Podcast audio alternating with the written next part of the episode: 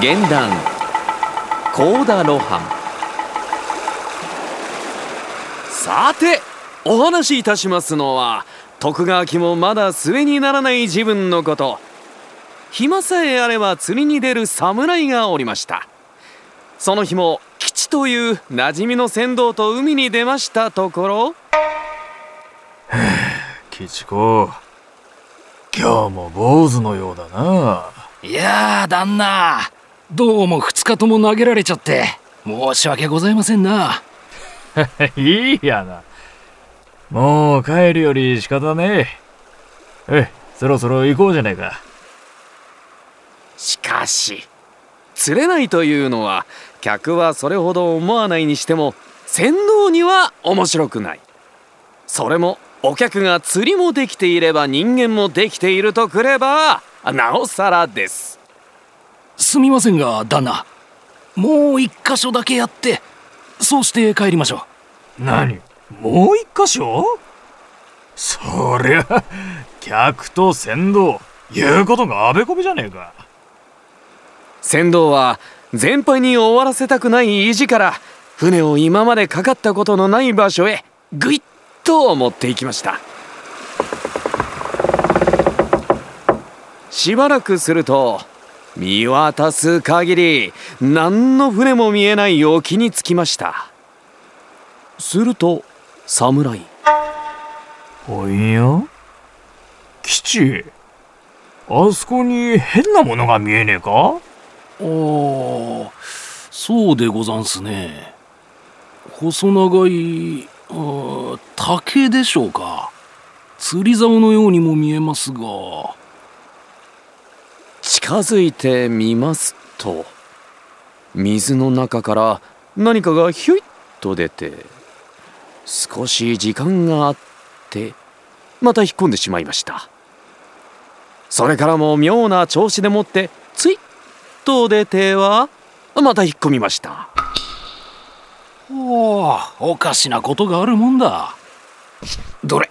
ちょっと高額のために 高額のためはよかったな。おっとっと。よし掴んだ。おお旦那。こいつはやっぱり釣り竿だ。いいもんのようです。そうかい。見してみな。いや。お客さんが握っているじゃねえか、えー、話してやんな。このお客さんというのは歴史者のことを申します漁やなんかに出る者は時々そういう訪問者に出会いますから申し出た言葉でございます。ええ。ですがいい竿ですぜ。ほら。よいしょ。おっとっと。吉は竿を取ろうとしてぐいっと引きました。すると持ち主であるお客さんも出てこないわけにはいきませんつまらねえことをするなよ。お返し申せ。と言いながら竿を見ますと一目にもわかる実に見事な品侍も思わず一緒になって竿を引きますと次第に水の上に全身を凛と表しあたかも名刀の鞘を払ったように美しい姿を見せました。おおこれは。こいつはどうしたものかな。構いやしません。三途の川で釣りをするわけでもあるめえし。おとりなすったらどうでしょう。その時夕風が一筋さあと流れ侍はどこかが寒いような気がしました。ですがせっかく見つけた竿を捨ててしまってはもったいない。仕方がないから渋川流というわけでもありませんが我が親指をかけてお客さんの指をぎくりとやってしまいました。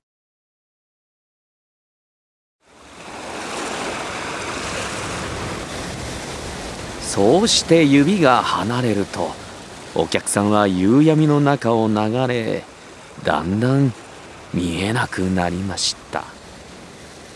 南無阿弥陀仏南無阿弥陀仏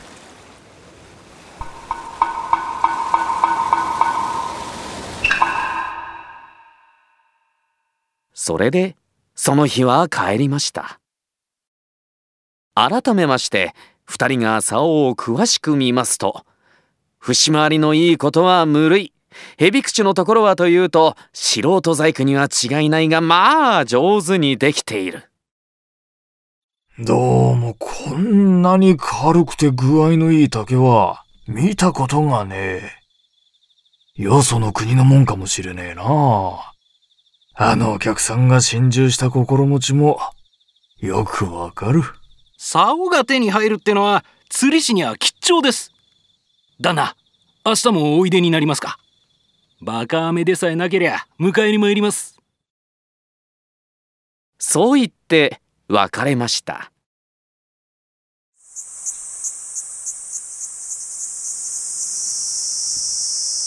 翌日二人は昼の食事を済ませ船を出しました。無論例の竿を持って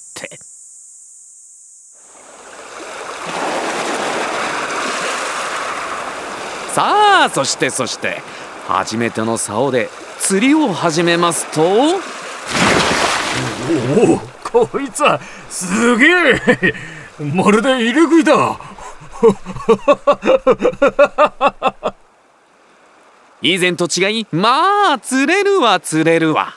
むやみに調子のいい釣りになりましたあんまり釣れますからつい遅くなってしまいまして気がつくと昨日と同じような暮れ方になりました旦那江戸の方にちょいちょい明かりが見えてきましたそろそろおしまいにしましょうああ、そうするか。それにしても、すげえ竿だ。こんな上物、いくつもあるめ。指を折って取ったから、指折りとでも名付けるか。船頭は身をねじり上機嫌でぐいぐいこぎました。浮世絵好みの粋な姿です。それで身の向きを元に返した時東の方に昨日と同じようにヨシのようなものがひょいひょいと見えました。船頭おやと思ってそちらを見る。侍も一緒に見る。すると。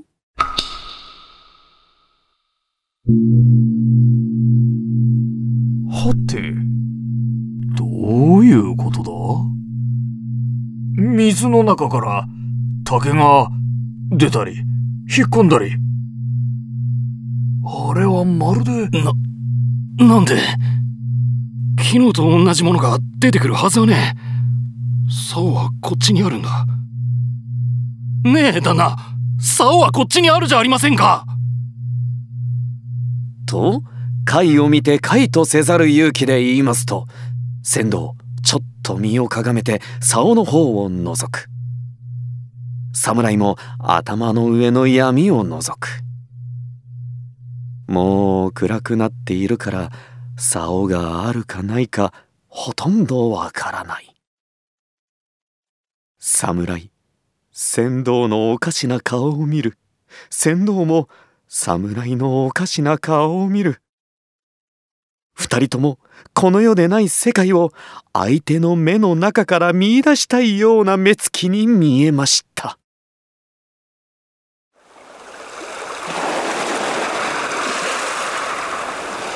南無阿弥陀仏、南無阿弥陀仏、南無阿弥陀仏。